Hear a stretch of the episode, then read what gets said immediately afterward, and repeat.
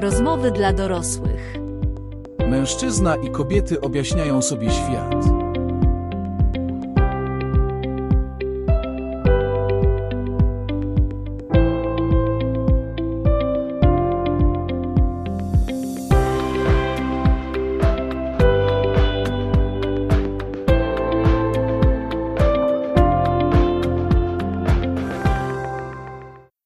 Dzień dobry Państwu. Witamy w kolejnym, czwartym już odcinku audycji Rozmowy dla dorosłych. Ja nazywam się Grzegorz Zalewski, ze mną są Dorota Pruchniewicz i Monika Szubrycht. I zgodnie z zapowiedziami albo niezapowiedziami, zgodnie z naszymi planami, dzisiaj chcielibyśmy porozmawiać o dwóch przewijających się chyba wątkach, czyli z jednej strony o terapiach, a z drugiej o tym, co pojawiło się przynajmniej w mojej głowie po poprzedniej naszej audycji, gdzie rozmawialiśmy o wielu sprawach i w zasadzie tam się pojawiały głównie kobiety. Kobiety, matki w jakichś tam rolach, zniknęli mężczyźni, zniknęli faceci. I ja po tym spotkaniu może nie tyle zaprotestowałem, co zwróciłem na to uwagę, że, że, że ci faceci nie są obecni. Reprezentowani. Tak, w wielu rozmowach dotyczących czy niepełnosprawności, czy właśnie terapii, czy różnych kwestii związanych z emocjami, z emocjonalnością, a z drugiej strony mam takie przekonanie i z Dorotą o tym rozmawialiśmy parokrotnie w naszych prywatnych rozmowach, że jest jakieś według mnie dziwne postrzeganie roli mężczyzn mężczyzny w wielu sprawach. Ono jest takie mocno kobiece i nie zawsze ci faceci, których ja znam i ja sam się z tym zgadzają. No to taki krótki wstęp. I ponieważ temat dotyczy terapii, to ja zacznę, nie wiem czy to jest mocne rozpoczęcie czy nie. Nie ustalaliśmy tego wcześniej, więc mam nadzieję, że was zaskoczę, ale trochę nie chcę stawiać w nieprzyjemnej sytuacji. Ale myślę, że to warto zrobić. Czy wy brałyście udział kiedykolwiek w jakiejkolwiek formie terapii? Tak,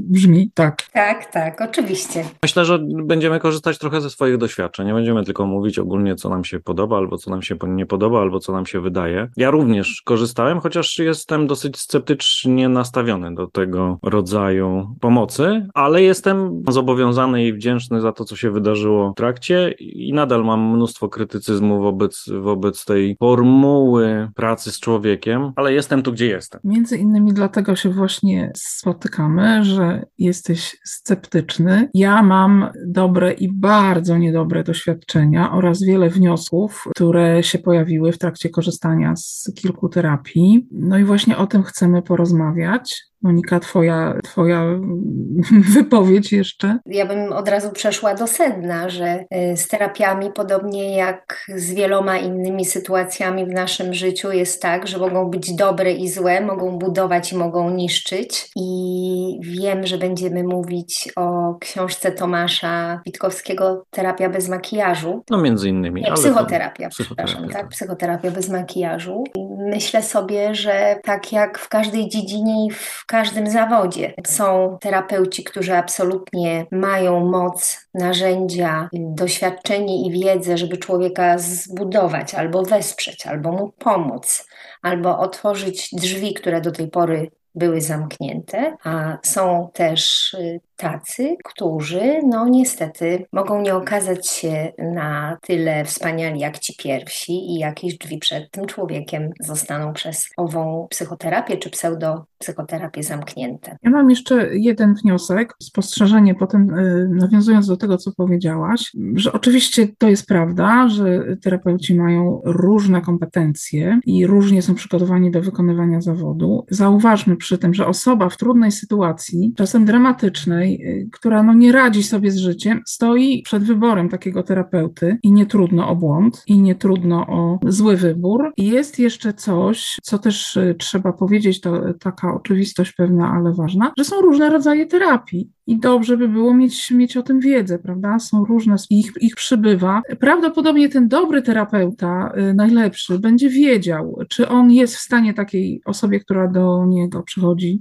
e, jest do niego, do niej przychodzi, czy jest w stanie jej pomóc, czy być może, jeżeli dokładnie ta osoba opisze e, swoje problemy, zostanie, zadane zostaną jej odpowiednie pytania, no to taki specjalista będzie wiedział, jaki ewentualnie rodzaj, typ terapii byłby dla niej najlepszy zaczyna tu i teraz. Ja o tym nie wiedziałam wiele lat temu, nie zdawałam sobie z tego sprawy w pełni. E, kiedy pierwszy raz poszłam e, na terapię, to było, nie wiem, z 15 lat temu, zaraz sobie przypomnę, e, i to było straszne. To było doświadczenie, które mnie po prostu zniszczyło. I teraz już będę cicho i coś powie Grzegorz. Jedna ważna rzecz, którą ja bym chciał powiedzieć. W Polsce od lat, moja żona jest psychologiem wykształcenia, ja studiów psychologicznych nie dostałem się ostatecznie, wylądowałem na filozofię, ale zawodowo zajmuję się psychologią, tylko zupełnie inną, nie, nie, bo psychologia nie, nie równa się terapii. Trzeba wiedzieć o tym, że są psychologowie, którzy nie mają nic wspólnego z terapiami, zajmują się mechanizmami zachowań człowieka, a to jest często utożsamiane. I od tych kilkunastu lat w Polsce jest ogromny problem z uregulowaniem zawodu, czy to psychologa, czy psychoterapeuty. Więc psychoterapeutą mogę się ogłosić ja dzisiaj, e, otworzyć gabinet, powiesić sobie kolorowe dyplomy wydrukowane na drukarce i jeśli ktoś będzie wnikliwy, to to zweryfikuje, a jeśli ktoś będzie niewnikliwy, to tego nie zweryfikuje, a ja mu będę sprzedawał jakieś tam mądrości. W związku z tym to, o czym ty powiedziałaś, Dorota, jest potwornie trudne, dlatego że jeżeli ja jestem w jakimś tam kryzysie ocenionym przez siebie subiektywnie, obiektywnie, nie ma znaczenia. I poszukuję rozwiązania, to to jest trochę tak, jakbym szukał budowlańca i istniało 30 szkół, czy 50, czy 100 budowania domów, a ja miałbym podjąć decyzję, która z tych szkół budowania domów jest dobra dla właśnie mojego. Więc to jest, to jest abstrakt, to jest w ogóle niemożliwe do spełnienia. I teraz to, o czym ty też powiedziałaś, że człowiek, uczciwy terapeuta powinien powiedzieć danemu klientowi czy danemu pacjentowi, czy on się nim zajmie, czy on się nim nie zajmie, to jest marzenie i, i złuda uczciwy, trochę. dobrze przygotowany. Uczciwy i dobrze przygotowany, tak, dlatego że ponieważ nie ma żadnych regulacji i psychoterapeutą może zostać każdy, to statystyka jest niestety przeciwko klientowi. Jest większa szansa, że trafimy na nieuczciwych, nieprzygotowanych. Oni mogą być wielkiego serca, bo mogą uważać, że odkryli fantastyczną autorską metodę przytulania się do drzew czy czegokolwiek innego i są w stanie pomóc ludziom w ten sposób, że ich będą wysyłać do lasów, ale za tym, na co zwraca między innymi uwagę Witkowski w wielu swoich książkach, nie tylko tej psychoterapia bez makijażu, to jest zwykły biznes, na tym się zarabia pieniądze, więc każdy klient jest klientem przynoszącym, przynoszącym pieniądze. I to jest strasznie trudne, żeby trafić na dobrego, poleconego, certyfikowanego w jakimś porządnym towarzystwie czy stowarzyszeniu psychoterapeutę. Przy czym część terapii, w mojej opinii, jest potwornie dyskusyjna, a one są nadal popularne i nadal, no jest przyzwolenie na to, żeby istniały, tak, w Polsce bardzo. No i teraz, jeżeli my trafimy do kogoś takiego, no to jest szansa, że nic z tego nie wyniknie. W najlepszym wypadku nic się nie wydarzy, tylko wydamy pieniądze. W najgorszym poniesiemy konsekwencje emocjonalne zdrowotne czy jakiekolwiek inne. Tylko jeszcze dopowiem, że jeszcze trudniej zna znaleźć specjalistę o tych cechach, które wymieniłeś na NFZ, a przecież takie możliwości są, ale tam to już w ogóle nie, nie wybierasz. Jeżeli w ogóle masz szczęście, że trafisz na możliwość korzystania ze stałej psychoterapii, a nie na przykład konsultacji takich terapeutycznych, nie wiem, raz na kwartał, raz na pół roku, to też nie wiesz, na kogo y, trafisz i też y, nie masz do wyboru, nie wiem, terminu, co na przykład może być znaczące. No bierzesz, co jest, albo nie brzesz. I no i to też nie brzmi dobrze. No nie jest, to jest bardzo trudny wybór. My żyjemy w świecie bardzo trudnych wyborów, bo szukając, przy, przyczepię się do, tej, y, do tego porównania, jak szukamy ekipy remontowej, to stoimy przed wyborem i boimy się, że wybierzemy takich, którzy skrzanią nam mieszkanie. Jak I wybieramy budżet. Tak, jak wybieramy doradcę finansowego, to jest moja działka. Tak samo nie wiemy na kogo trafimy. Jak wybieramy szkołę, nie wiemy na kogo trafimy. No a tutaj płacimy i pieniędzmi i płacimy też kosztami potencjalnymi, emocjonalnymi, tak? Więc to jest świat, z którego nie da się tak naprawdę wydostać. No, no musimy mieć świadomość tego, że nasz wybór wybór jest bardzo trudnym wyborem. To ja jeszcze odniosę się do tej metafory domu, o której powiedziałeś, że wali ci się dom i musisz coś zrobić. Więc jak się wali dom przenośnie, to wchodzisz do gabinetu psychoterapeuty i nie sprawdzasz, jakie te dyplomy i z czego są. Po prostu ratunku, pomocy proszę ratować, bo za chwilę fundamenty runą. Natomiast to, o czym mówimy, wydaje mi się, że ma szerszy kontekst. Nie chodzi chodzi tylko o psychoterapię. Po prostu chodzi o ludzi i różne zawody. Jak ciężko znaleźć jest dobrego dentystę? Jak ciężko znaleźć jest dobrego lekarza rodzinnego? Jak ciężko znaleźć jest dobrego nauczyciela? Po prostu wszyscy jesteśmy ludźmi, pracujemy w różnych zawodach,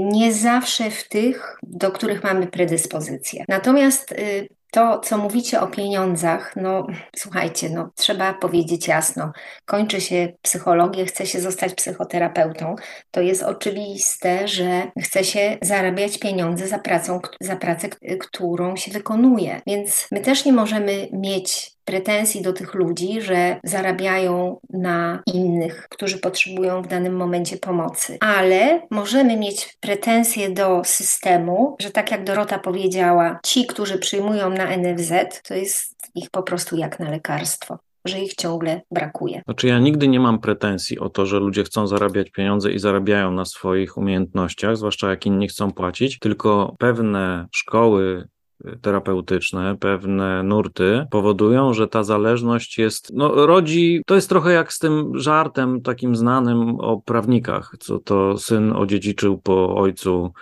praktykę prawniczą i przyszedł po pierwszym miesiącu swojej aktywności i mówi, tato super, zakończyłem te sprawy, co to się ciągnęły latami. I ten ojciec odpowiada, coś ty narobił durniu, z czego będziemy żyli. I tu jest dokładnie to samo. E, znaczy może być dokładnie to samo. Myślę, że dobrze, żebyśmy się odwoływali do swoich doświadczeń, chociaż to może być trudne, no bo mówienie publicznie o takich rzeczach nie jest, nie jest łatwe nigdy. Ja w 2016 roku z powodów sobie znanych e, skierowałem się po pomoc pomoc, ale to było zgodne z moimi przekonaniami, czyli ja tak naprawdę poszedłem do psychiatry od razu, po pomoc y, farmakologiczną. W związku z moją wiarą, wiedzą, przekonaniami dotyczącymi mechanizmów funkcjonowania człowieka uznałem, że mi jest potrzebna farmakologia. To się udało, ja dosyć dobrze zareagowałem na, na leki i tak sobie funkcjonowałem przez, nie wiem, 8-9 miesięcy, aż w, chyba w dziewiątym miesiącu, to, to nie minął rok. Lekarz mnie zapytał, dobra, y, a co z terapią? Bo ja dalej nie będę przypisywał recept, jeżeli pan nie zacznie korzystać z terapii. Niechętnie, bo niechętnie, ale powiedziałem, no dobra. On mi polecił terapeutkę, zaczęliśmy się spotykać i ja bardzo dużo z tego skorzystałem, chociaż od razu na początku, no jestem już dojrzałym facetem, więc trochę zachowałem się jak klient, który wie, czego oczekuje i wie,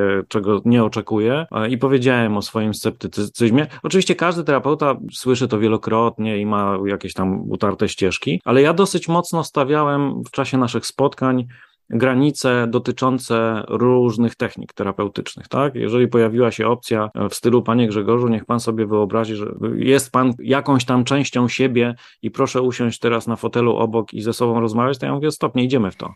Ja, ja nie będę odstawiał takich dram, bo dla mnie to jest nieszczere, nielogiczne, ja tego nie rozumiem. Ja jestem jedną całością i, i koniec I, i, i mogę opowiadać zupełnie co innego. Bardzo dużo mi te rozmowy dawały, dlatego, że po godzinnym spotkaniu ja sobie porządkowałem świat, wychodziłem stamtąd, pewne rzeczy sobie ustawiałem, pewne rzeczy sobie przemyśliwałem i być może największą wartością tych spotkań było to, że mogę rozmawiać z kimś. O, do czego jeszcze wrócę być może w toku naszej rozmowy, rozmowy o tej wartości rozmowy z inną osobą dzięki temu wypowiedzeniu na głos rzeczy, które być może miałbym w głowie i bym je międlił, ponieważ gadam w domu do siebie, to może nawet bym je wypowiadał, ale to nie miałoby takiej wartości jak to, że ktoś mnie wysłuchał. I rozmawialiśmy. To nie było tak jak niektóre szkoły psychoterapii, o czym pisze Witkowski, na przykład szkoła psychoanalityczna czy psychodynamiczna. Psychoterapeuta jest tym milczącym, który tylko potakuje i czeka. To dla mnie jest katastrofa, tak? Rozmowa ma wartość to, że ja sobie coś wypowiem i usłyszę,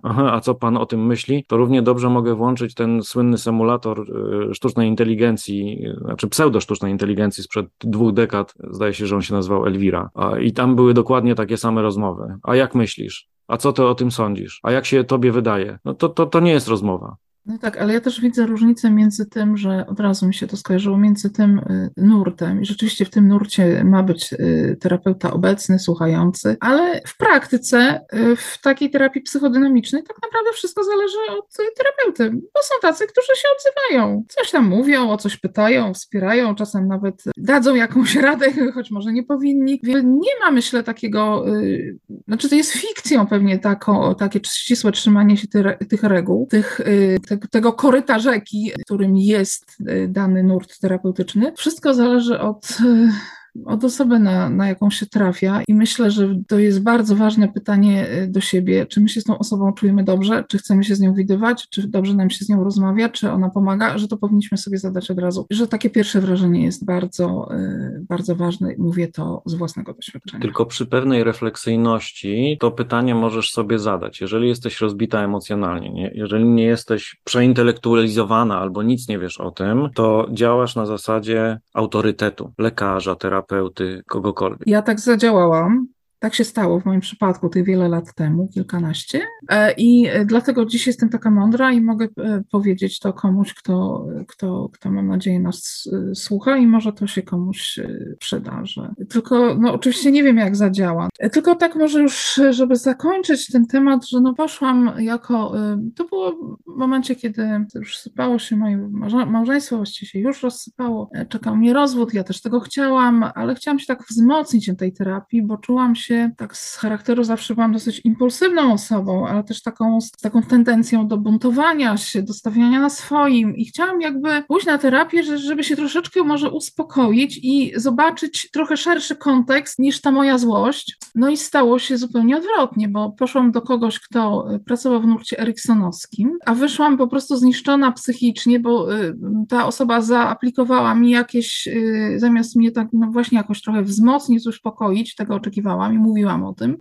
jakieś wyciągała sprawy rodzinne, wysyłała mnie na te ustawienia hellingerowskie, które przeżyłam strasznie. To jest jakąś absolutną ściemą. Do, do dzisiaj, co, y, y, co, y, czego nie powinna w ogóle robić jako certyfikowany terapeuta. Więc dużo osób chwali te, nawet bliskich mi chwali te ustawienia, że im pomogły, ale ich, jak one funkcjonują, w, czy są w systemie, czyli są jakoś no, tymi terapiami, które no, nie, nie są oficjalne, tak? Nie są jakoś oficjalnie przyjęte, to jest inna sprawa. Natomiast no, na mnie podziałały w sposób, no rozbiły mnie, rozbiły mnie psychicznie i z takiej osoby jednak dosyć pozbieranej, która potrafi tupnąć nogą, ja wyszłam z tej terapii jako no, jakiś żałosny strzęp. I ja widzę, jak my dzisiaj wszyscy jesteśmy poważni i jak mamy mówić o tych naszych doświadczeniach i e, no mnie też, mnie ciężko się o tym mówi i wrócimy pewnie jeszcze do kolejnego doświadczenia, o którym chciałabym powiedzieć, terapii grupowej. Może teraz oddam Wam głos. To ja może złagodzę temat, żeby tak popłynęło wszystko nie w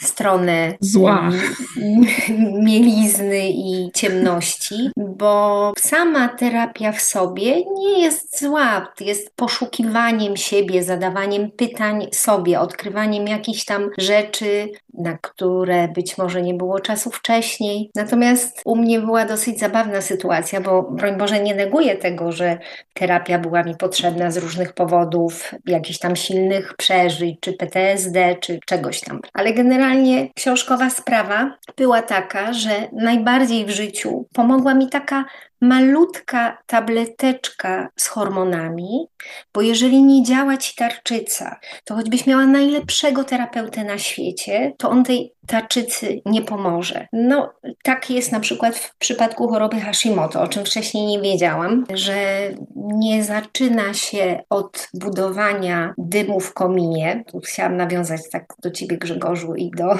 wiersza poety, trzeba zacząć od dymu w kominie stawiać domy, ale zaczyna się po prostu właśnie od fundamentów. Dzień dobry, źle się pani czuje, proszę bardzo, robimy badanie tarczycy. Może ma pani Hashimoto. Ojej, ma pani, bada- ma pani chorobę Hashimoto. Przepraszam, może ma pani chorobę Hashimoto. Ojej, ma pani chorobę Hashimoto. Tyle.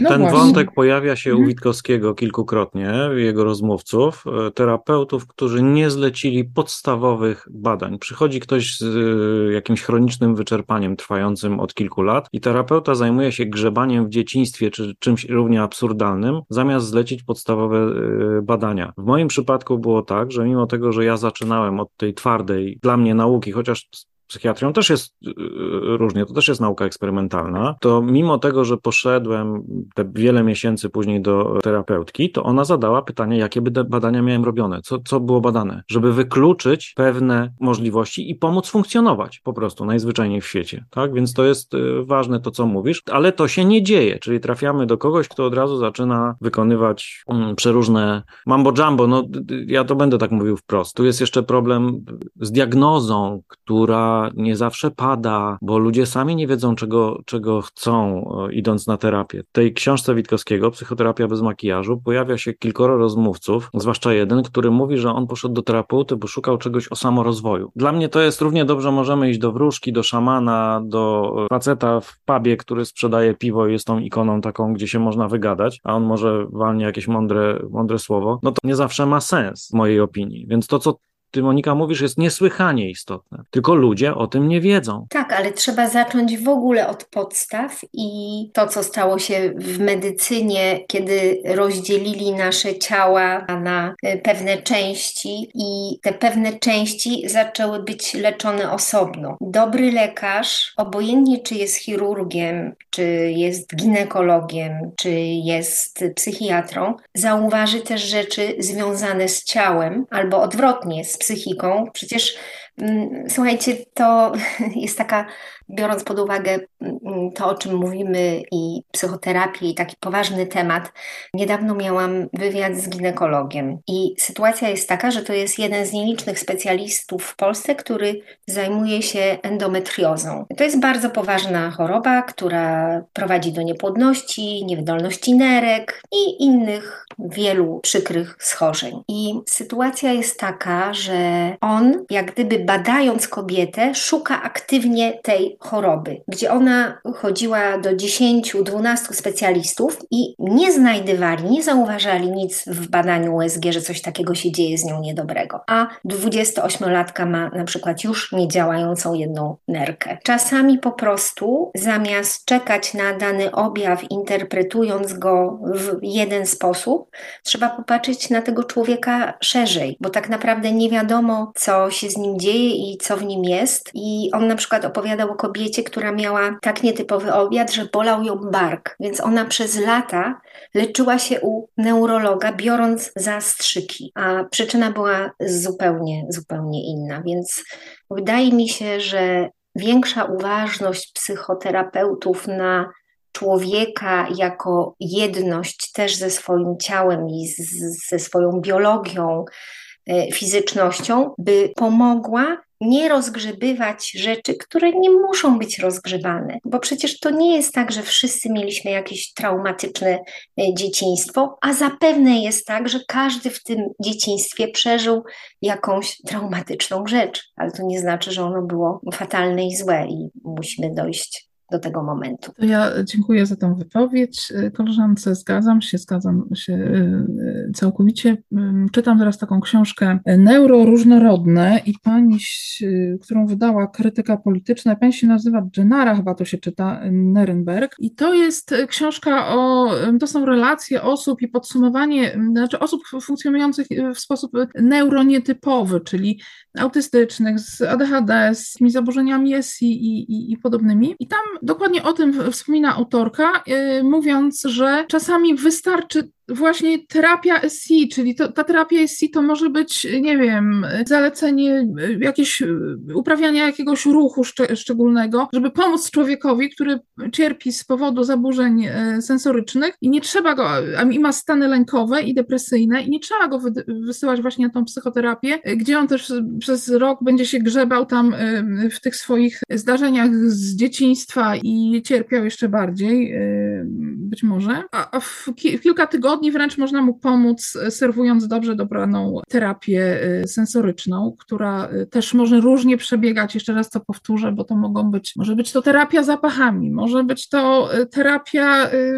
Tak naprawdę chodzi o aktywność. Wiesz, tak moim ruchem. zdaniem to chodzi o aktywność. No o ale to, zmysły że... są różne, więc też, też o tym pamiętajmy. Jeszcze tylko dopowiem, że moja znajoma miała, która też ma syna z autyzmem, też dość tak zwanego, znaczy głęboko zaburzonego, nie będę używać słowa nisko funkcjonującego, który trafił do szpitala e, psychiatrycznego kolejny raz i w tym szpitalu ona była przekonana, że temu człowiekowi coś dolega somatycznego, ale on nie mówi, nie zna mapy własnego ciała, ma inny próg e, bólu zupełnie niż tak, tak zwani e, normalni ludzie, niż ten modelowy próg bólu. I właściwie nawet bardzo trudno zbadać taką osobę somatyczną i tutaj też można powiedzieć, że medycyna za tym nie nadąża, nasi lekarze za tym nie nadążają i e, wszystko autyzm, autyzm, bo on ma autyzm, to krzyczy, bo on ma autyzm, to bije się w głowę, a być może ten człowiek e, po prostu był na coś chory, bo e, może być chory, nie wiem, może go boleć brzuch, nerka, cokolwiek innego. No ja zaraz dopowiem ze swojego doświadczenia coś bardzo podobnego do tego, co mówisz. Wyklucza właściwie z,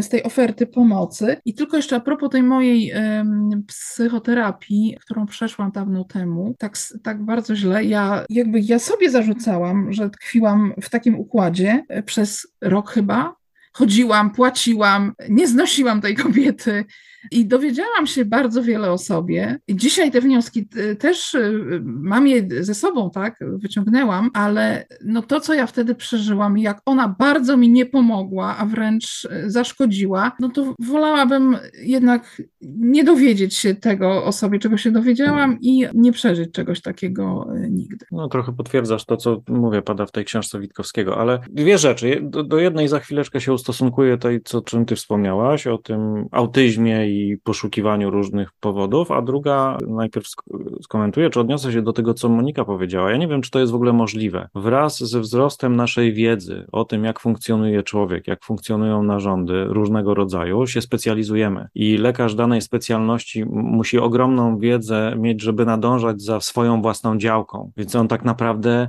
super jak jest na tyle inteligentny, na tyle dociekliwy, że mniej więcej się orientuje. Jeśli trafimy na przeciętniaka albo marnego, no to jesteśmy w dużym kłopocie. Ja miałem taką historię całkiem niedawno, że z moimi dolegliwościami z gardłem poszedłem y, do laryngologa, zacząłem opowiadać pani doktor, co się dzieje i pierwsze jej pytanie było, czy pan był z tym u neurologa, bo to jest to mi wygląda na zaburzenia neurologiczne, czyli ona wyszła ze swojej roli. No to poszukajmy, skoro już pan przyszedł do laryngologa, to będziemy szukać ja będę szukała, bo się na tym znam. Więc to jest bardzo, no mam nadzieję, że to się zdarza mm, często albo chociaż czasami. No i druga rzecz dotycząca terapii, autyzmu, psychoterapii i poszukiwania różnych dziwnych powodów. Autyzmu i albo. Ja mam jeszcze jeden wątek terapeutyczny czy diagnostyczny w moim życiu związany z moim dzieckiem, który w moim życiu pojawiła się ta historia spektrum autyzmu, no i zaczęliśmy poszukiwanie terapeutów, specjalistów, którzy się na tym autyzmie jakoś tam znają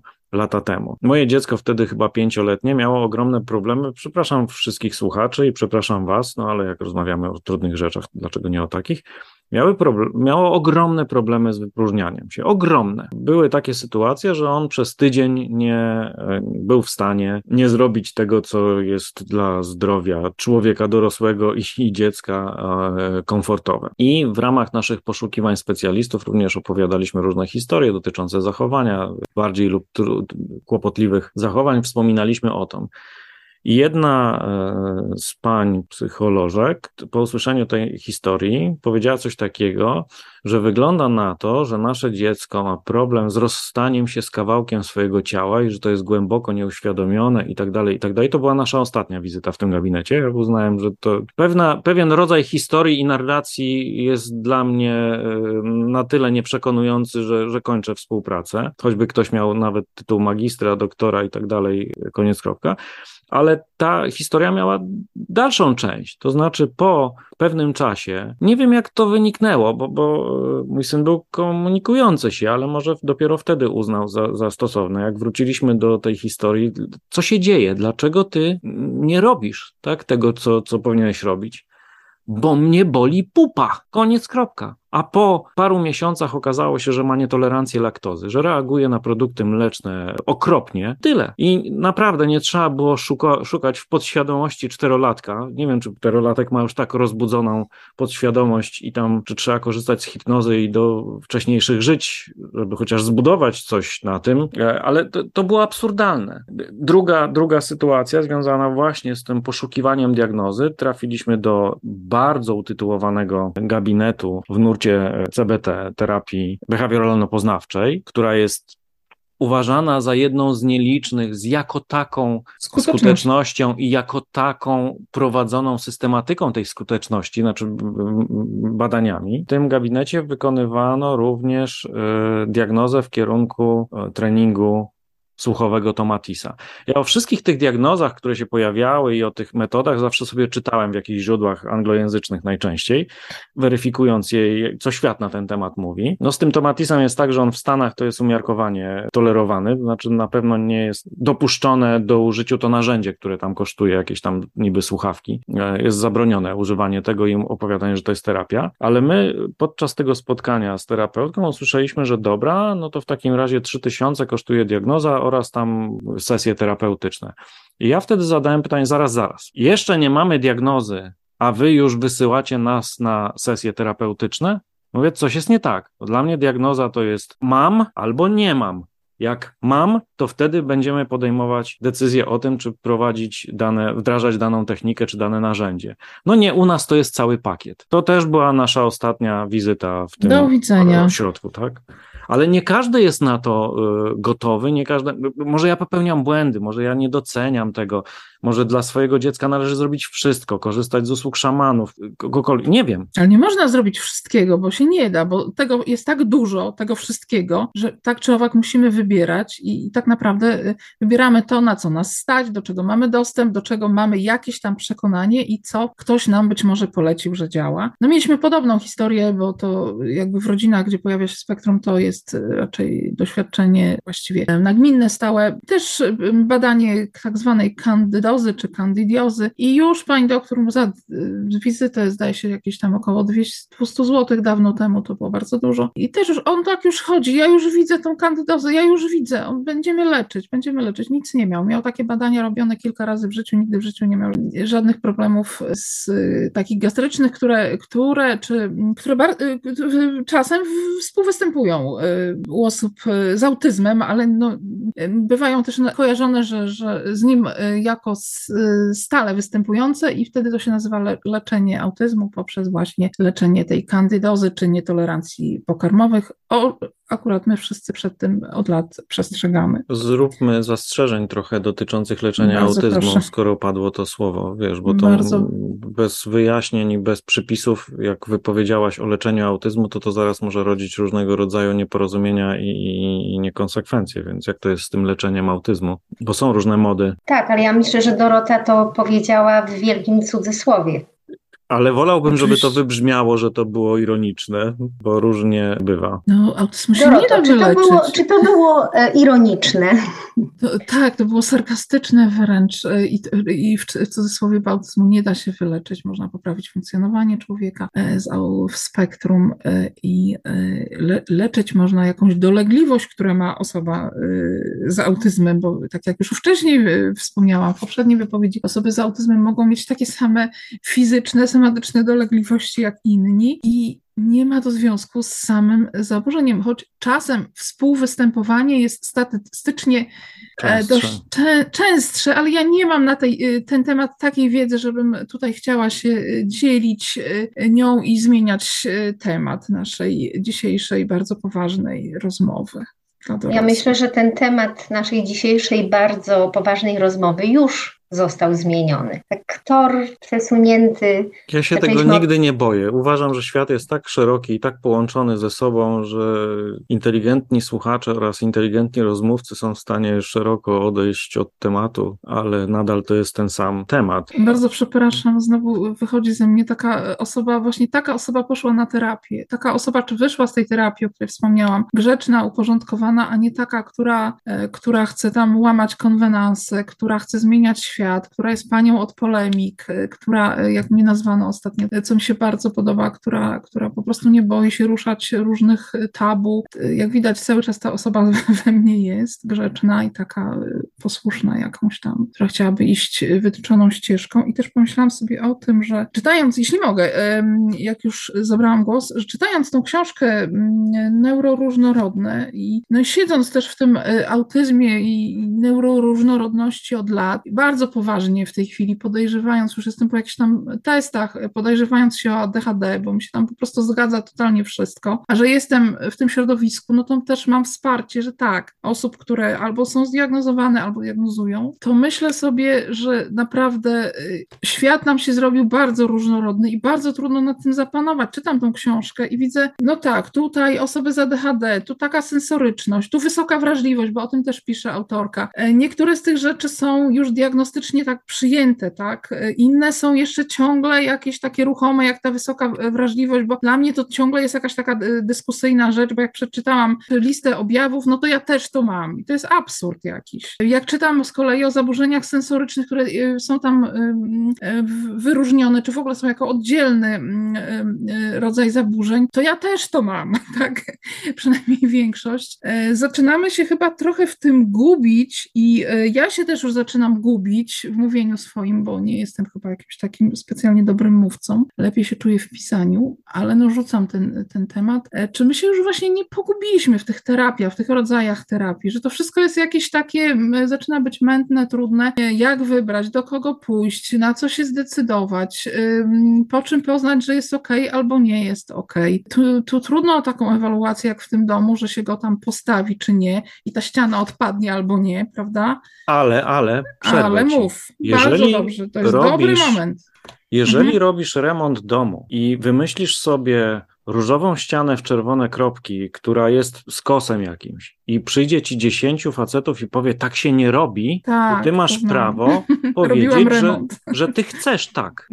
I, I, w mojej opinii z tą neuroróżnorodnością i w ogóle różnorodnością diagnoz, zaburzeń różnego rodzaju, wpadliśmy w ten kanał. Nie pamiętam tytułu książki, Robert Longin chyba, to jest psycholog, neuro, neurobiolog, który w swojej książce, ja na blogu o niej piszę, więc można trafić przez autora, pisze, a normalność jest normalna. My jesteśmy wszyscy bardzo różnorodni, tylko w pędzie do diagnozy, do klasyfikowania, do kategoryzacji stworzyliśmy pojęcie normy i ta norma coraz, im więcej wiemy, tym bardziej się rozszerza. Bo to, że ktoś się zachowuje w jakiś sposób, to jeśli tylko to jemu nie przeszkadza w funkcjonowaniu w życiu, i nie przeszkadza innym, no to po prostu jest jakimś zachowaniem. Ja pamiętam swoje pierwsze doświadczenia, gdy padła ta nazwa zespół Aspergera i zacząłem czytać książki na ten temat. Uty Fried zawsze mi wylatuje z głowy, australijski naukowiec zajmujący się. Tony Atwood. Tony Atwood, dokładnie. I moje wrażenie po tej lekturze było takie, ale o co wam chodzi? Przecież to wszystko są zwykłe zachowania. No, ja to rozumiem. Część z nich mam i tyle. I one są, po prostu są. Co komu przeszkadza to, że ja chodziłem po ulicach i głośno sobie na głos czytałem? No komu to przeszkadza? Albo, że miałem jakieś tam zainteresowania nie, nietypowe dla mojej grupy rówieśniczej, czy dla tego, że, że się widywałem z chłopakami. No po prostu. Tylko to jest kwestia naszego, naszego przyzwolenia i akceptacji na te, na te zachowania. A to jak normy się zmieniają, no to pokazuje cywilizacja po prostu najzwyczajniej w świecie. No tak, czytając tą książkę, jeszcze do niej wrócę, to widzę, myślę, że ona może bardzo uwrażliwić wiele osób na, na, na taką właśnie neuroróżnorodność, różnorodność, jak wskazuje tytuł, ale nie podoba mi się stawianie w jednym szeregu wysokiej wrażliwości i autyzmu. Dla mnie to są e, tak różne jakieś jednostki, że no... No jedno jest zaburzeniem, drugie jest cechą, możemy tak mówić, tak? I, i, i tyle. One są tam w, wyliczane właściwie, ja jeszcze nie skończyłam, jestem tak mniej więcej, no nie wiem, po dwóch trzecich, pewnie dziś skończę i jakoś trochę mi się to, trochę mi się to nie zgadza z, Wiem, że ty też krytykowałeś tą książkę Witkowskiego, której, bo ja jej nie czytałam, wy ją czytaliście, ja jej nie czytałam. E, przypomnisz, za co ją e, krytykowałeś w swoim e, wpisie, że też nie do końca. Wiesz co, no mi się nie podoba dobór rozmówców, to znaczy Witkowski no postawił sobie za zadanie to, co we wcześniejszej książce w zakazanej psychologii, czyli obnażyć pewne nadużycia psychoterapii i psychologii w Polsce. To jest ważne, z, z czym ja się zgadzam od lat. Gdzieś tam monitorując ten świat z jego zarzutami, widząc jak wyglądały studia psychologiczne, mam żonę, koleżanki, jej koleżanki, jak podchodziły do do metodologii nauk, do statystyki i w ogóle do, do, tej, do tej twardej nauki. To jest książka, którą można by napisać o każdej branży, wyciągając 10, 5 niezadowolonych klientów. Część z nich będzie miała rację, bo powie ten i ten mnie oszukał, ale część będzie pyskatymi, roszczeniowymi klientami, którym się nie podobało coś tam. I w książce Witkowskiego są przynajmniej dwie takie rozmówczyni i, i rozmówca, że ja to czytałem i sobie myślałem, Jezu, naprawdę, tu nie ma z czym dyskutować. To nie jest kwestia tego, że psychoterapia jest zła, tylko. Chodzi o osobę. Tak, tylko no, nie może być tak, że psychoterapeuta, no, tak jak ta jedna z rozmówczyń mówi, no nic takiego się nie stało. Musiało się skończyć na policji, że było, była wzywana policja, żeby mnie usunąć z gabinetu, no, że rzuciłam doniczką, że oplułam kogoś. No, a mogę sobie wyobrazić, że to była eskalacja pewnych zachowań tylko. I ten y, usługodawca, jakim jest, nie wiem, sprzedawca w sklepie, terapeuta, lekarz, w pewnym momencie mówi: proszę opuścić, bo źle jest, źle się czujemy. Tak jak my mamy prawo powiedzieć, nie pasuje mi dany lekarz, terapeuta, wychodzę, tak samo usługodawca powie, no sorry, no nie zaiskrzyło, nie, nie, nie porozumiemy się, dziękuję bardzo. Tak? Ja tylko jest jednym malutkim e, zdaniem, zanim oddamy głos Monice, że przy, e, pamiętacie, że w tamtym, e, w poprzedniej rozmowie to samo mówiliśmy o nauczycielach, coś podobnego tak. bardzo, że jest coraz lepiej w tych szkołach, że ci młodsi nauczyciele, czy oni chcą wiedzieć więcej o, o autyzmie, o innych zaburzeniach, które mają uczniowie z tymi specjalnymi orzeczeniami, o, orzeczeniami o kształceniu specjalnym, przepraszam, ale jak znajdzie się taki, który po prostu uprze się, y, że, że nie, że on wie lepiej i on będzie na przykład wychowawcą albo kimś tam no, bardzo znaczącym, prowadzącym jakiś znaczący przedmiot, no to będzie kłopot. I będziemy mieli wizję wszystkich złych nauczycieli. No właśnie. Znaczy, ja, ja myślę, Doroto, że jesteś optymistką, mówiąc, że jest lepiej. Nie, nie, Niestety. rozmawialiśmy o tym, że, że nie jest dobrze, ale no trochę się tam gdzieś poprawia i mówiliśmy o tym, że, że jednak są ci dobrzy, może tak, może tak. Ale ich ciągle jest jak na lekarstwo, a tak, niezrozumienie ma... tematu jest ogromne po no prostu no jak ogromny. Jesteś świeżo po konferencji, prawda, dotyczącej edukacji. E, chyba ty Grzegorz ta, także. No, po ja... i tak, inna konferencja. Aha, Dwóch różnych właśnie. uczestniczyliśmy w tym samym czasie. Jeszcze Kongres Kobiet był w weekend, a ja byłam na spacerze w łazience, w łazience, może w łazienkach królewskich, powiem wam, jak mój syn miał zajęcia. No, no nie, właśnie jesteś buntowniczką, bo nie pojechałaś ani na jedną konferencję, ani na drugą, tylko poszłaś sobie mhm. na spacer. Zadbałaś o samorozwój, przepraszam cię. Ja w momencie, w którym zakończyłem wizyty u mojej terapeutki, to oboje doszliśmy do wniosku, ja zgłosiłem to, że już wystarczy, już nie jest mi to potrzebne, mimo że to był trudny dla mnie czas. Znalazłem sobie inną aktywność i czasami z, z, jakimś tam uśmiechem mówiłem, że jadę do terapeuty, czyli krótko mówiąc, brałem aparat, jechałem 50-100 kilometrów od Warszawy do jakichś lasów i dwie godziny albo i dłużej spędzałem chodząc i gapiąc się na, na przyrodę, fotografując celowo albo niecelowo coś, co tam zobaczyłem, jakieś ptaki. I to mi dawało bardzo dużo y, ukojenia. Więc jeżeli ty wybrałaś nieuczestniczenie w organizowanych przez innych ludzi konferencjach czy spotkaniach tylko taką ścieżkę i ona była dobrą, dobrym rozwiązaniem, to o to czasami chodzi. Tak, i chyba długo będę pamiętać to moje e, przejęzyczenie, że poszłam na spacer do łazienki, bo to jest e, moja codzienność, bo e, łazienka jest takim pomieszczeniem, które można zamknąć. I w domu naszym dwupokojowym, 54 metry, ja i syn, i, i to nie jest mała powierzchnia jak na polskie warunki, dwie osoby. E, ale po prostu brakuje mi tego własnego pokoju, który miałam w poprzednim mieszkaniu, ale to długa historia. Natomiast tak, spacer do łazienek, robienie zdjęć, umawianie się tam z kimś, czy w jakichś innych miłych miejscach, tak, tak, to praktykuję. E, jak Piotr ma zajęcia na przykład, często dosyć, gdzieś tam sobie chodzę, czy z nim, ale taka moja e, codzienność spaceru do łazienki, żeby się odstresować, też istnieje. Chciałbym wrócić do tego wątku rozmowy, tak, przy terapiach, znaczenia rozmowy, bo cały czas mam w głowie, wiele lat temu, no ze 20 lekko patrząc, to był jakiś 2000 rok, bo patrzyłem na wydanie książki, książka była wydana w 2000 roku, przeczytałem książkę psychologa Stewarda Sutherlanda Pokonać depresję. To była druga książka tego autora, którą przeczytałem. Pierwszą byłem zachwycony, bo to była książka o błędach poznawczych, o tym, o czym w Polsce się jeszcze wtedy nie mówiło, całej tej rewolucji. Yy, no, ja, ja zajmuję się rynkami finansowymi, czyli całej tej rewolucji zrobionej przez psychologów na rynku finansowym. I z ciekawości sięgnąłem po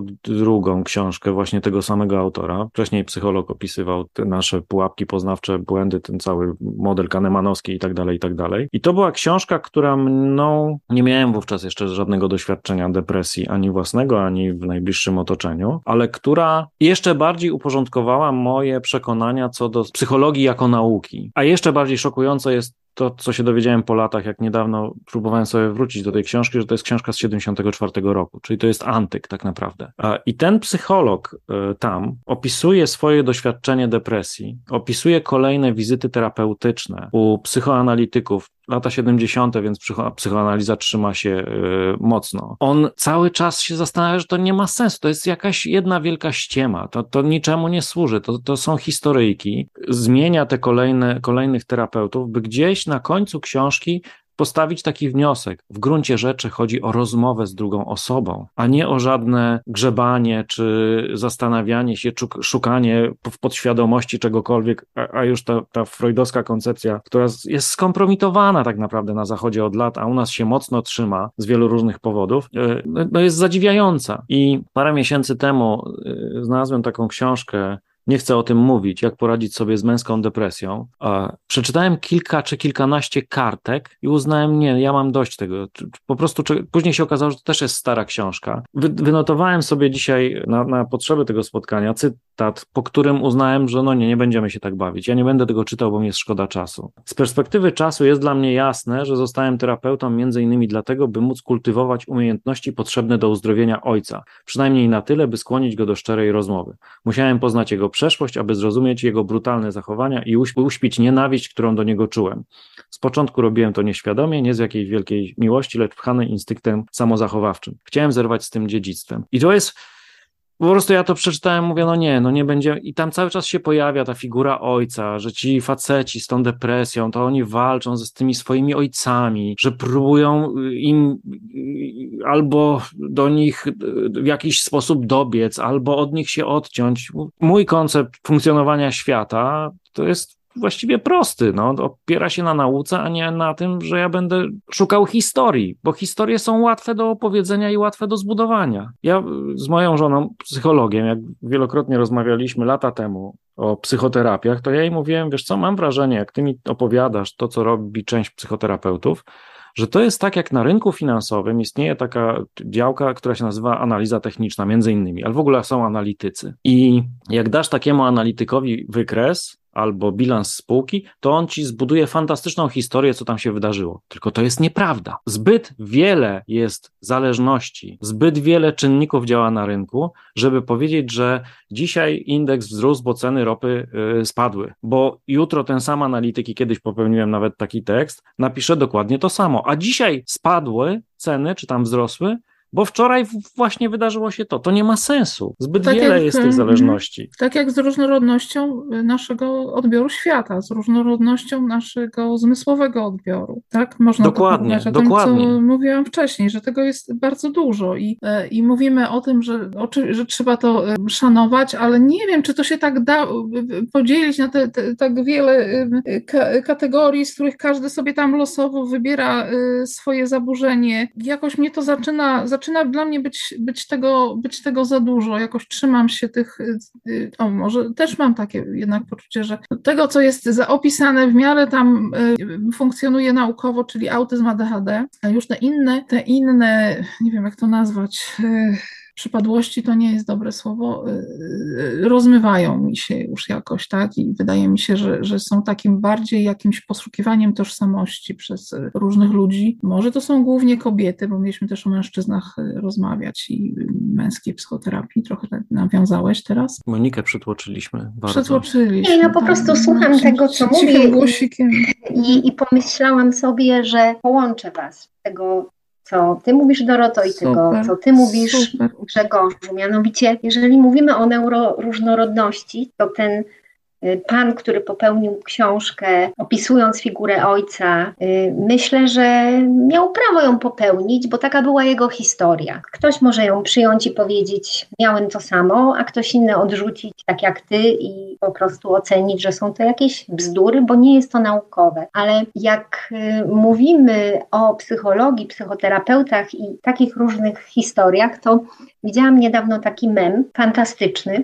jedzie kierowca, chyba nawet była kobieta, i ma przed sobą znak taki na górze, bo ona jest na autostradzie. Jest znak, na którym jest napisane potrzebuje psychologa. I to jest droga prosto. I jest pokazane, jak ta kobieta, która kieruje autem, jedzie prosto. I nagle jest zakręt w prawo, idę na psychologię. I faktycznie ona w ostatnim momencie skręca. Czy to jest coś złego? Absolutnie nie. Absolutnie nie, dokładnie. Nie. Też miałam y, rozmowę z y, taką kobietą, która zajmuje się PTSD i ona też opowiadała o tym, że y, czasami jakieś złe doświadczenia, które nas zniszczyły, mogą w jakiś sposób sprawić, że się podniesiemy i coś na nich dobrego wyrośnie, prawda? To jest to słynne resilience, którym często się um, posługuje już. Rezyliacja, tak? Po tak, tak, rezyliacja. Tak, rezyliencja, no różnie, różnie. Rezyliencja bo... chyba bardziej, tak. Tak,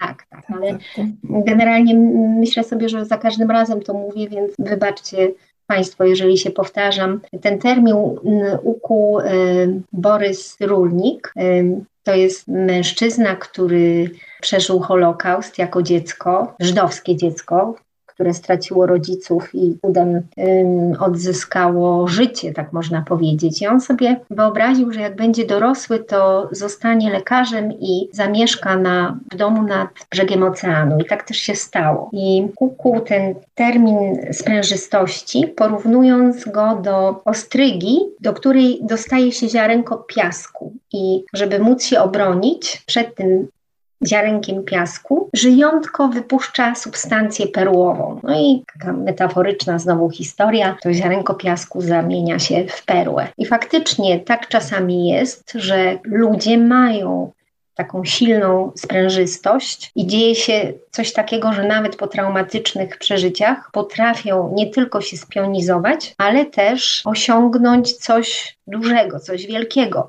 Ty mówisz o figurze ojca u jednego z autorów, a nie pamiętam teraz nazwiska, Irving, taki bardzo słynny psychiatra. On przeżył wylew chyba swojego ojca, kiedy lekarz przybył do domu go tego znanego później psychiatry i wprowadził taki spokój. I on jako dziecko pomyślał sobie, też chciałbym być takim człowiekiem, który wprowadza spokój do życia innych i został jednym z największych na świecie psychiatrów, wydających też świetne książki. Nie wiem, dlaczego umknęło mi jego nazwisko. Wiecie, te doświadczenia trudne, e, które nam się zdarzają w dzieciństwie, ale nie tylko, bo jesteśmy świadkami wypadku, bo, jesteś, bo doświadczamy czegoś i one się kończą później naszą jakąś ścieżką zawodową, nie są czymś nietypowym. Te wszystkie marzenia dzieci, które chcą wynaleźć lekarstwo na raka i zostają później biologami, lekarzami, genetykami, no istnieją, tylko doklejanie do wszystkiego interpretacji no, budzi mój sprzeciw, tak? Nie wszystko da się zinterpretować, nie wszystko ma jakieś podłoże. Mam taką za sobą świetną książkę, tylko nie znajdę jej teraz. To jest cykl rozmów z naukowcami, nie pamiętam tytułu w tej chwili. Czy możecie opowiedzieć, co doprowadziło do tego, że jesteście naukowcami i się tym zajmujecie, czym się zajmujecie? I trzy czwarte rozmówców w tej książce mówi: Nie mamy zielonego pojęcia. Byłem zwykłym chłopakiem, zwykłą dziewczyną. W pewnym momencie coś się zdarzyło, że wylądowałem na takich, a nie innych studiach, poznałem takich, a nie innych ludzi, to mnie wciągnęło. Tyle. I tak wygląda często ta ścieżka, a czasami jest coś, że jesteśmy w stanie sobie odgrzebać i, i, połączyć mniej lub bardziej na siłę. Ja byłem tak zwanym typem humanistycznym przez całe życie, studiowałem filozofię i nagle ląduję na rynkach finansowych, siedząc w liczbach, w matematyce, statystyce, rachunku prawdopodobieństwa i nadrabiam zaległe lata, kiedy mówiono mi o tym, że jestem typem humanistycznym, więc zwalniano mnie z konieczności myślenia matematycznego. I teraz ja mogę zacząć się zastanawiać, czy to, że mając 5-6 lat uwielbiałem rozwiązywać szarady i y, krzyżówki y, logiczne, to było tym znakiem, ale to nie ma najmniejszego sensu. Tak, taka, jest moja, taka jest moja opinia. I tak samo będzie z szukaniem pewnych powodów naszych zachowań czy naszych reakcji, co nie zmienia faktu, że trafiając na terapię w wyniku ciężkich przeżyć jakichś, bo one nam się zdarzają, wypadki, różnego rodzaju rzeczy, możemy skończyć albo uspokojeni, albo rozbici jeszcze bardziej, jeżeli nam się okaże, że nie współgramy jakoś z tym terapeutą. Tak, ja jeszcze no. chciałam tylko, no.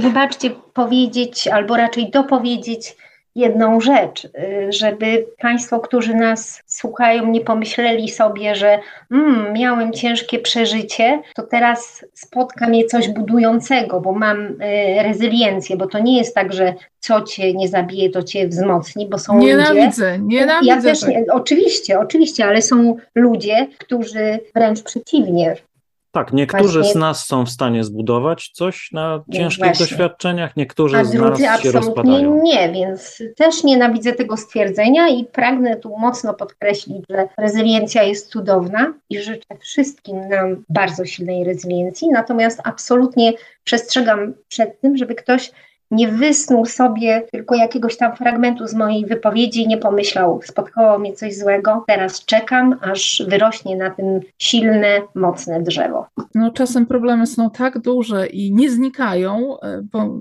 z, z, ważnych powodów, że, że właściwie no, nie wzmacnia, e, no, nie ma możliwości, żeby on, to, taki stres i, i, takie przeżycia człowieka wzmocniły, więc powstają e, takie sformułowania typu co cię nie zabiło tym razem, to wróci i jest ich tam cała masa. E, ja też chciałam coś dopowiedzieć do, e, a propos tego, co mówiłeś Grzegorz, e, że tak mi się skojarzyło, przypomniało coś, co, o czym mówiliśmy na terapii grupowej, gdzie trafiłam kilka lat temu po jakimś, jakiejś znowu życiowej wywrotce, ponieważ moja sytuacja właśnie niezmiennie jest trudna, opiekuna osobę ze znaczną niepełnosprawnością w Polsce, dorosłej już osoby, która próbuje też pracować i żyć normalnie. I tam mówiliśmy o czymś takim, że jest życie i jest opowiadanie o życiu. I że my rozmawiając na tej terapii grupowej, opowiadamy o tym życiu i każdy inaczej. I tą opowieść można konstruować bardzo różnie. Ona zależy y, od tego, jak, y, co czujemy, jak potrafimy opowiadać, jaki mamy zasób słów, jak, y, jakim jesteśmy ludźmi, pod,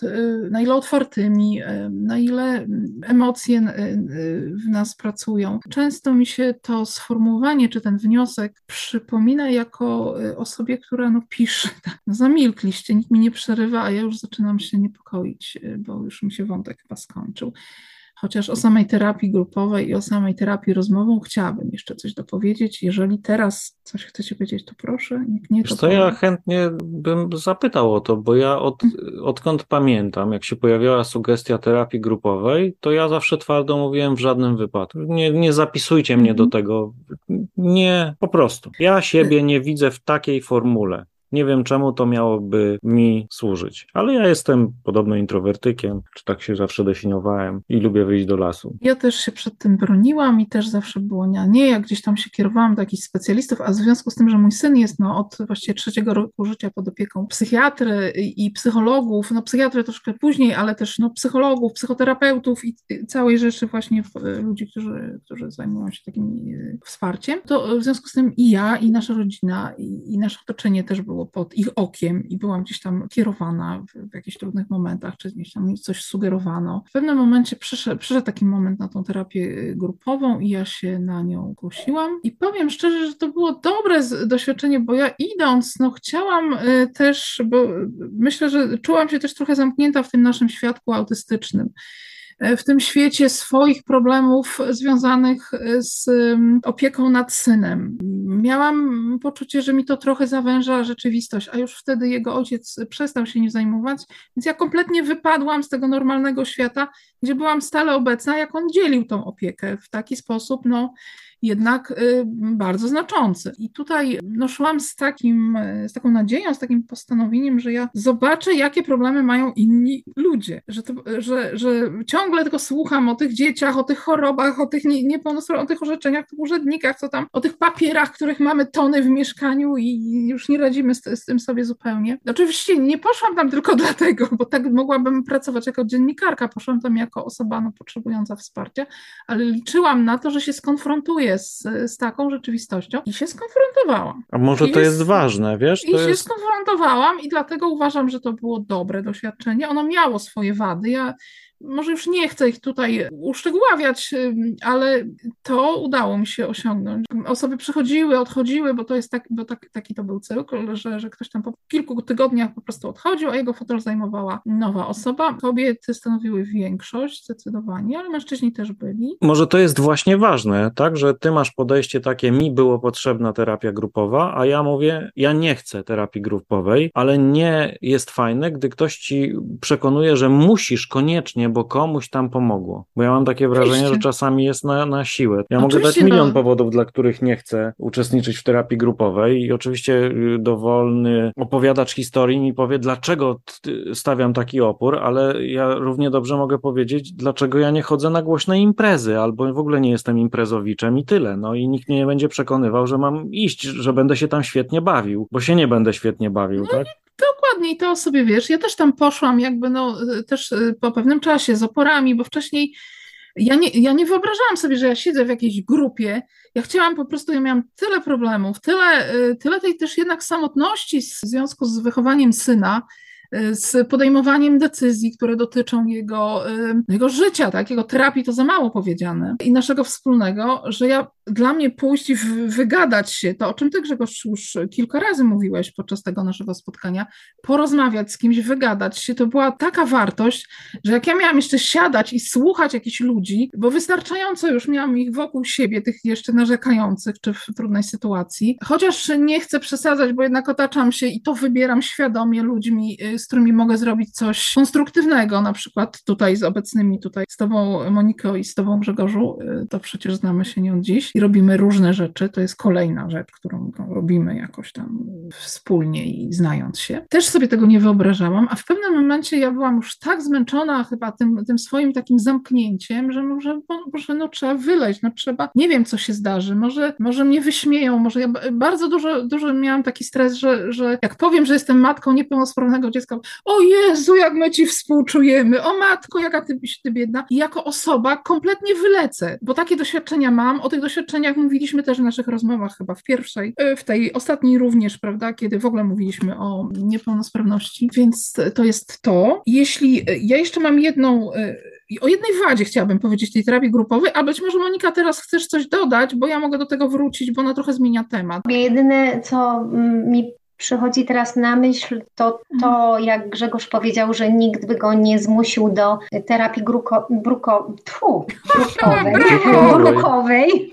Do brukowej jest szansa. Chcę dodać, że żadna terapia, może z wyjątkiem terapii rodzinnej, nie zadziała, jeżeli osoba nie będzie gotowa jej podjąć. Obojętnie czy indywidualna, czy grupowa. Tyle. Tylko to chciałam dodać. Ale to jest ważne. Bycie gotowym można różnie interpretować. Jeżeli źle się czujesz w jakiejś formule, to również nie jesteś gotowa i nigdy nie będziesz, znaczy nigdy, nie używamy takich ogólników, ale może się zdarzyć, że nigdy ci to nie będzie potrzebne. I tyle. Ja może nie wiem, kiedyś postanowię być, prowadzić hulaszczy tryb życia i zaczną mi się spodo podobać dyskoteki, chociaż nigdy mi się nie podobały. Nie wiem tego, no może tak będzie. Ale słuchajcie, to też jest taka kwestia, że być może jest osoba, która powinna iść na terapię, ewidentnie. I ktoś mówi, słuchaj, jest z tobą źle, idź na terapię. I tej osobie Owszem, przydałaby się psychoterapia na przykład, ale nie ma w sobie tej gotowości, to nikt zmuszony do tego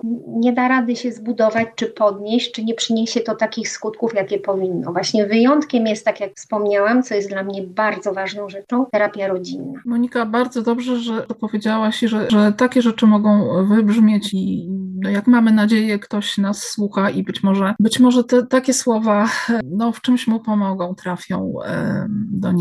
Ja jeszcze, jeśli mogę już, tak, ja taka grzeczna ciągle, terapia grupowa dała mi też to, takie myślenie o tym, że po pierwsze, ta rozmowa nie dla każdego, terapia rozmową jest, bo są ludzie niewerbalni, mamy z nimi do czynienia, ty Monika z nimi pracujesz, ty Grzegorz doskonale o tym wiesz, jako wydawca.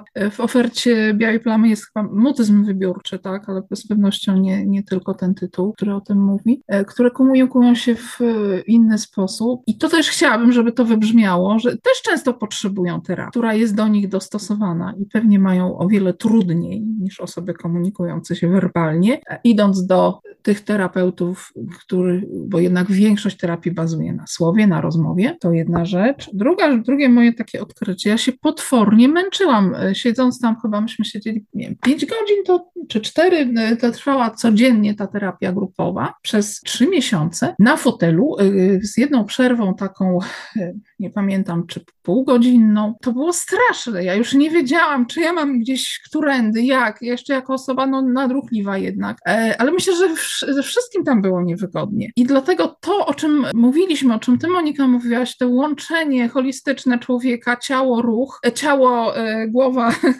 nie wiem, czy dusza, bo ja z duszą mam duży problem, co, co, czy ona istnieje, czy nie istnieje, czy ja ją w ogóle mam. To jest takie pytanie, z którym ja nie jestem ciągle. Natomiast ciało, umysł, e, tak. E, I, I miałam, że to ciało już jest wycieńczone, a wystarczyłoby może troszeczkę ruchu, e, wstania z tych foteli, podziałania w takiej dziedzinie, którą ja bardzo lubię i którą chciałam się nawet zawodowo zajmować. Robiłam kurs tuż przed pandemią, czyli terapią tańcem i ruchem i językiem ruchu, więc po prostu no, odczuwałam to w tym fotelu dramatycznie wręcz wręcz, że już słucham i nie wiem, i ta noga, i ta ręka, i już zwisam i patrzę, że to nie, nie tylko ja, że coś jest nie tak. Dla mnie coś jest nie tak w związku z I to rośli tak... ludzie nie są w stanie przerwać i powiedzieć, słuchajcie, pomachajmy rączkami jak dzieci w klasie, żeby się trochę... Czy tam były pewne zasady, tam nie można było pewne rzeczy przerywać, natomiast y, chodzi mi o sam sposób, o konstrukcję tej terapii, bo można by było wprowadzać te elementy i powinno się wprowadzać te elementy ruchowe. To mieliśmy tam raz w tygodniu, że jakieś robiliśmy takie ćwiczenia, że tam wskaż osobę, która tam coś tam, albo wylosuj karteczkę i coś tam. E, to się nazywało psychogimnastyka, ale czasami polegało tylko na tym, że się wstało e, z fotela. I to wszystko, i trwało to króce, krótko, więc e, to mi tam jakoś, to mi w ogóle jakoś strasznie przeszkadza. I żeby już zamknąć moją wypowiedź, będąc jednak no jakoś zakorzeniona poprzez chociażby praktykę wieloletnią w, tych, w, tej, w tej pracy z ciałem, z ruchem, jako uczestnik wielu warsztatów, uczestniczka, Boże, kochany ja dzisiaj położyłam feminatywy totalnie, y, mając nawet jakieś papiery na to, różne kursy i tak dalej, więc y, ja widzę z kolei, że bardzo często ta terapia tańcem i ruchem, która opiera się moim zdaniem no, na bardzo racjonalnych y, przesłankach związanych z budową naszego ciała, z biologią, z rozwojem naszego ciała, z, jest, to, jest to jak najbardziej naukowe, ale gdzieś ci terapeuci, których poznałam, często odjeżdżali w, takie, w taką erę wodnika, co z kolei mi już bardzo nie, nie odpowiadało. Też e, w związku z tym no nie kupowałam, e, nie kupowałam niektórych e, propozycji, no bo w, w obrębie tej terapii też jest dużo różnych tam nurtów, też, też mi tam nie pasowało, no więc ja już nie wiem. Po prostu jesteś zbyt skomplikowana na jeden mi się rodzaj wydaje, że ja czasami to jest, że Wszyscy ja jesteśmy skomplikowani. No, mi się wydaje, że ja, ja patrzyłem na to, obserwowałem pewne rzeczy, jak yy, z racji mojego dziecka widziałem to, co się dzieje wokół terapii dotyczących dzieci i te wszystkie art terapie, terapię muzyką, coś tam, coś tam. Miałem wrażenie, że matko, my mówimy o zwykłej aktywności, żeby tym dzieciakom dawać tyle, ile mogą sobie skorzystać. Nie nazywać zabaw z klockami terapeutycznym spotkaniem, tylko zabawą z klockami, po prostu. Bo wie, wiele z tych dzieciaków niepełnosprawnych, zaburzonych i tak dalej, po prostu chce się bawić. Ona chce się bawić jak pozostałe dzieci, a nie iść na kolejną terapię, gdzie będą robić Jeździć coś... na rowerze, a nie y, chodzić na terapię integracji sensorycznej. Dokładnie, dokładnie. Ja mhm. miałem takie y, też doświadczenia, to było fantastyczne. Chodziliśmy z moim synem na różnego rodzaju zajęcia, ja mu wymyślałem coraz to nowe rzeczy, żeby on zobaczył, co mu pasuje, czy nie i rzeczywiście znaleźliśmy takie spotkania z klockami Lego, które prowadzili wreszcie prowadzili faceci, bo wiele zajęć kierowanych do dzieciaków prowadzą kobiety. I tu mamy temat, który nam umknął. Trzymajmy On się go. gdzieś tam pojawia. Większość e, zajęć, tak. Tak, i ten mój nadpobudliwy, nadaktywny, nadruchliwy, absolutnie nie wyglądający na jakąkolwiek niepełnosprawność, raczej nadsprawność pięcio-sześciolatek, on wywoływał u tych facetów taką reakcję, on tak zawsze? Ja mówię, no tak, no też taki byłem, przejdzie mu. I to, to, w tym była jakaś taka akceptacja, no dobra, no taki jest. A szliśmy na zajęcia, no w przedszkolu mamy specyficzne doświadczenia, czy jakieś zajęcia związane z rysunkiem i ta jego nadruchliwość część tych, nie wszystkie, część tych prowadzących, nauczycielek czy terapeutek rozbijała totalnie. One nie radziły sobie z tym y, y, żywym srebrem, którym y, on był. I, i tyle. Chciały mieć grzeczne dziecko. Tak, grzeczne dziewczynki najlepiej, które tam siedzą i, i, malują sobie spokojnie a, według a rozdzielnika. Kto? Nie mówiąc już, że mało które dziecko jest fizycznie po prostu z racji swojego rozwoju usiedzieć tyle y, czasu, ile się od niego wymaga. Już nie mówiąc o tym, że co to znaczy być grzecznym, no ale to już jest znana, prawda? Nie, no i właśnie przed chwilą w pierwszym podcaście, przed tym, y, który nagrywam z Wami, mówiłam o tym, że nienawidzę tego słowa, bo tak naprawdę ono znaczy tak dużo rzeczy, jest tak pojemne, że nie istnieje. Dla kogoś bycie grzecznym to znaczy, kiedy mówię dzień dobry sąsiadce. Dla kogoś innego znaczy, jak nie pluję na kolegę i nie kopię go. To można wszystko y, tak. podpisać tym słowem. Natomiast to, o czym mówicie teraz, y, i coraz częściej na szczęście o tym się wspomina, że ważne jest, żeby terapia była szyta na miarę. Ja pamiętam moją koleżankę, która nie miała pojęcia o terapii.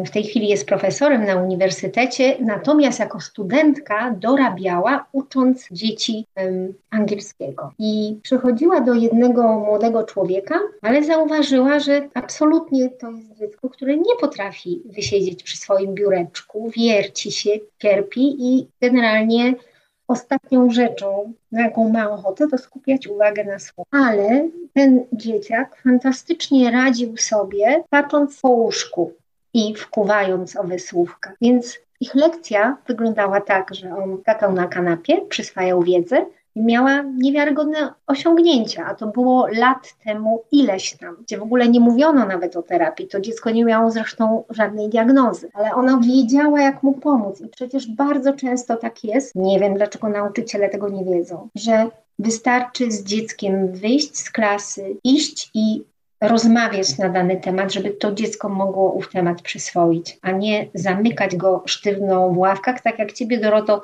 chciano na tej terapii spacyfikować, żebyś siedziała przez 4 godziny. A jeszcze przypomniało mi się e, taka e, sytuacja ze szkoły, którą noszę jakoś tam w sobie, że na lekcji historii pani opowiadała, dużo mówiła, ja siedziałam i patrzyłam w okno i ona mi wyrwała do odpowiedzi, no to ty będziesz odpowiadać, bo nie słuchasz, nie uważasz. I teraz mi mów, e, co ja mówiłam. Ja e, wszystko, bo była arcyciekawa lekcja historii, e, historii starożytnej, ja się trochę tam też interesowałam i interesuje nadal. I, i ta nauczycielka, no ale jak to? O, zdziwiona, nie uważała, a ja dla mnie patrzenie w okno było sposobem na koncentrację, tak? No, mam podobne doświadczenie z, z moim I to synem. To jest doświadczenie bardzo wielu osób i dlaczego nauczyciele tego nie wiedzą? Monika, jak powiedziałaś. Dlaczego, dlaczego specjaliści tak. tego nie wiedzą? Tak. Że wystarczy troszkę inaczej, niż ten schemat nakazuje, Właśnie, pozwolić poskakać, popatrzeć w okno, może, nie wiem, postawić herbatę, czy nie, mój syn na przykład bardzo reaguje na zapachy i y, one go też często wspierają w, w jakimś tam wykonywaniu zadań. Znaczy dlaczego? ja ci powiem, dlaczego tak jest, bo padnie koronny argument, no. a co będzie, jeśli każde z tej dwudziestki albo trzydziestki będzie się tak zachowywać, a co, jeśli każdy będzie się inaczej zachowywał? No, bo, bo ja będzie. nie ogarnę, tak? I, i tyle. Nie no. ogarnę, bo 30 osób w klasie i jestem na zastępstwie. I jeszcze te dziwne dzieci z tymi orzeczeniami specjalnymi, nie wiadomo w ogóle, dlaczego one tak się zachowują. No. Nie te okropne. Dzięki temu o czym mówicie, to ja wrócę do tego wątku terapii i mężczyzn na terapii, bo to nie jest tylko moje doświadczenie, ale jakiegoś tam grona facetów, które znam, że to wyobrażenie, że ja idę i muszę o czymś mówić i o jakichś dziwnych rzeczach i będą grzebać w jakiś.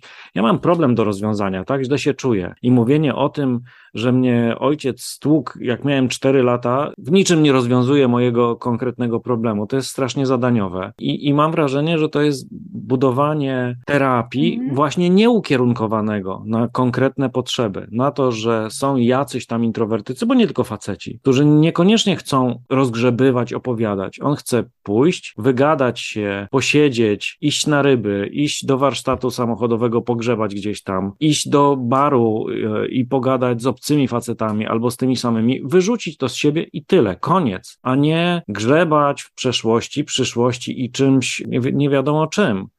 Oczywiście ja w tej chwili mogę spotkać się z zarzutem certyfikowanych mniej lub bardziej terapeutów, że to właśnie nie o to chodzi, że to ma być konstruktywna rozmowa, ale to jest kwestia tego, co nam jest potrzebne i co nas zbuduje w taki czy taki czy inny sposób. No, Freud miał e, głównie pacjentki, tak? E, a, a, ja mam ma magisterium z psychoanalizy literatury. I co teraz? Po, połączmy to jako literaturę i tu, i tu powinno się zakończyć.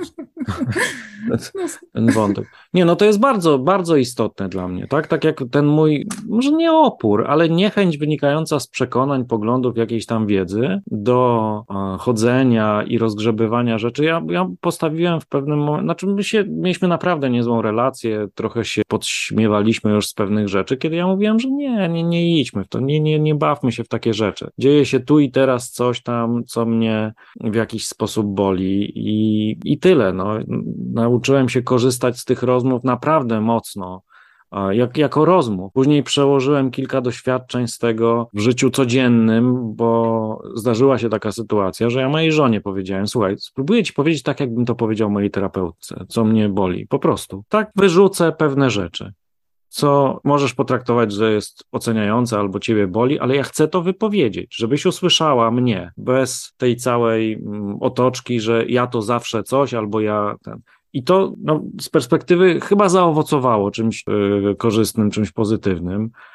I to czasem jest to potrzebne, żebyśmy porozmawiali z kimś, kto nie jest przyzwyczajony do naszej osoby, do naszej historii, do naszych zdań i nie właśnie nie wyjdzie z takiego założenia, no tak, to już słyszałem, to opowiadasz w kółko, to bo, bo, w jakiś sposób to jest ważne w tamtym, w danym momencie, tak, że, że, że o tym mówimy. A jeśli ktoś powie, a mi pomaga wychodzenie na ryby, wyjechanie na te dwie godziny, to mi się bardzo nie podoba to podejście, które istnieje, no i to niestety wśród wielu kobiet. No ale po co on tam jedzie? Po co on jedzie i te dwie godziny siedzi i marnuje jakiś czas, kiedy mógłby z kimś porozmawiać, wygadać się. No wiesz, ja zamiast siedzieć w parku, mogłabym mieszkanie wysprzątać na glans, tak? I, i, i takie rzeczy też słyszałam od kobiet takich, no, od mamy na przykład. No. Albo odniosę się do tego, co mówił Grzegorz, że mhm po co on tam siedzi i ogląda te grzyby, ryby, ptaki. Jeżeli ktoś tak mówi, to znaczy, że nie rozumie potrzeb innych ludzi. Jeżeli ktoś mówi do ciebie, że nie wysprzątałaś, tylko siedziałaś w parku, to znaczy, że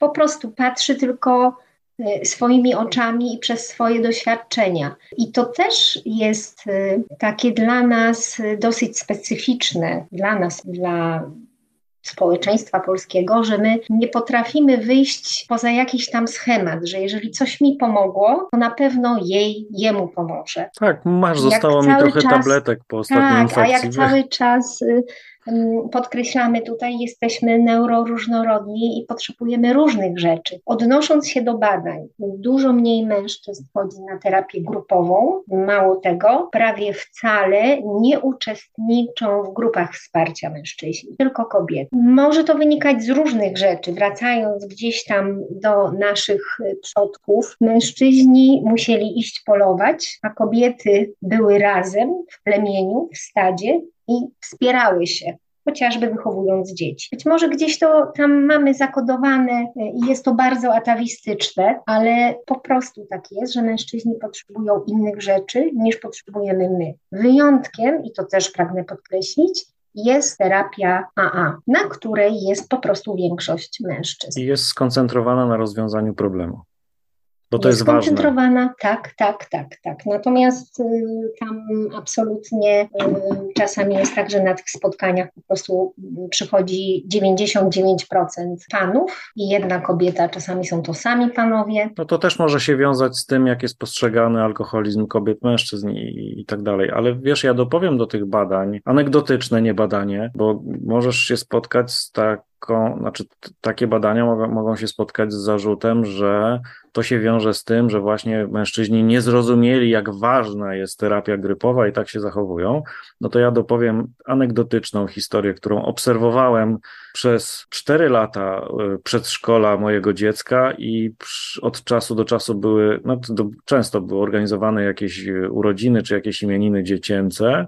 I ten obrazek niezmiennie mnie bawił, sam w nim uczestniczyłem kiedy wchodziło się na te urodziny do jakiejś tam salki, a zbierała się jedna matka, druga, trzecia, czwarta. I one siadały już w gronie swoim i już rozmawiały, i ci faceci, którzy wchodzili i szukali tylko wolnych kątów do zajęcia, żeby absolutnie nie zetknąć się z terytorium przeciwnika, wyciągając książki, w moim przypadku telefony, gazety albo patrząc mniej lub bardziej bezmyślnym wzrokiem w przestrzeń. Wszystko się zgadza. Tak, czy będziemy już puentować, bo wiecie, mój syn już w drodze do domu. Puenta padała kilkukrotnie, że terapia jest ważna, może być ważna, ale nie na siłę na pewno i, i, i tylko wtedy, jak jest, e, jak czujemy, że jest potrzebna. Ja nawiążę do tej książki Witkowskiego jeszcze, bo tam się pojawia dwoje rozmówców, mężczyzna i kobieta, którzy mówią, że oni poszli na tą terapię, bo wydawało im się, że jest ważna dla jakiegoś samorozwoju i tak dalej. Ja nie jestem przekonany do tego. To znaczy, to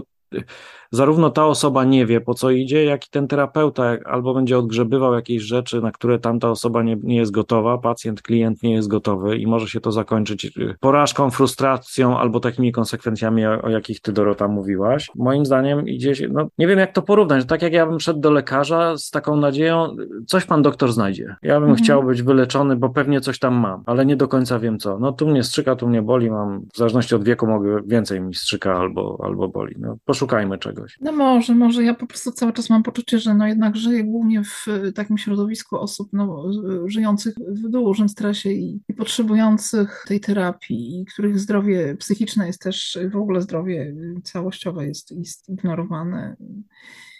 E, i sami sobie szukamy tych przyczółków, żeby jakoś tam, no mi się to różnie udawało, ale, ale teraz jest już e, okej. Okay. A ja, jeżeli mam podsumować, to do terapii potrzebna jest gotowość. Kiedyś byłam mm, wielką zwolenniczką terapii i napisałam nawet wywiad rzekę, którą wydawca pięknie zilustrował tytułem Jak być szczęśliwym y, dorosłym bez szczęśliwego dzieciństwa, bo wydawało mi się, że ta książka może dotrzeć do ludzi, którym terapia jest potrzebna, a nie będzie ich na nią stać. Że dzięki temu, że przeczytają sobie taką rzecz, mogą wzmocnić się i może to spowodować jakąś realną zmianę u nich. No, z perspektywy czasu, z perspektywy książek i obserwacji, myślę sobie, że terapia jest potrzebna tak, jak jest potrzebna rozmowa. Że spotykam się czasami z moimi koleżankami, Zawsze śmiejemy się, że to jest zlot czarownic, bo to są same kobiety. Przychodzimy, robimy rogi, tarty, gołąbki. Tak jak dawniej było darcie pierza, tak my sobie coś gotujemy, pijemy wino i rozmawiamy. I zawsze się to kończy wielką radością. I można powiedzieć, że to jest taka terapia grupowa, ale tak naprawdę to są tylko spotkania przy winie i przygotowaniu. To jest kuchnioterapia. Po prostu. Wtedy. No, można powiedzieć kuchno. Można nowy trend tak. opracować. Tak. Fantastycznie sprzedać. znaczy, to, ale to się, to się dzieje, tak? Tak naprawdę y, to, co się dzieje na rynku poradników, na rynku terapeutycznym, to jest wymyślanie nowych nazw na y, dawne aktywności, na to, że ludzie spędzali ze sobą wspólnie czas, na to, a my trochę tego czasu nie mamy, to się też z tym wiąże, no że, tak, że tak, ja, w codziennym zabieganiu zniknęło nam to, że możemy się z kimś spotkać, pogadać, zresetować, wywalić frustrację i to też ma pewien oczyszczający jakiś tam potencjał, a z drugiej strony właśnie przez to, że nie mamy na to czasu, jesteśmy zabiegani i znajdujemy czas na to, żeby pójść na terapię. I tak naprawdę robimy swego rodzaju protezę aktywnością, których się pozbawiliśmy. Czasem, czasem może robimy protezę, Czasem, tak, czasem. Mówimy mindfulness, mówimy dobrostan, mówimy self-care, a, a może właśnie zapominamy o tym, że, że, że fajnie jest się tak no, spotkać coś porobić razem. To jest, no, ja Albo trochę samemu mam. w lesie. Albo samemu w lesie, no to tak jak ty, ja jednak jak mogę, to też korzystam z ludzi, ale też jako zawodowo, no trochę zajmuję się tym self-care'em i poprzez pisanie, poprzez pisanie no, jakichś takich poradnikowych rzeczy. A mamy jeszcze chwilkę czasu, to ja zadam to pytanie, bo ja często y, osobom znajomym to sygnalizuję i wysyłam mojemu dziecku, też to sygnalizowałem, a wy jesteście chyba dobre do zadania tego pytania. A pisanie, co wam daje? No swój blog nazwałam terapeutycznym, blogoterapią, czy coś takiego. Mam taki wpis, y, czy nawet kilka, jak zaczynałam po tym, po takiej przerwie dłuższej, kilkuletniej, kiedy wcześniej pisałam ten y, blog bardziej związany z tym autystyczną stroną życia, a teraz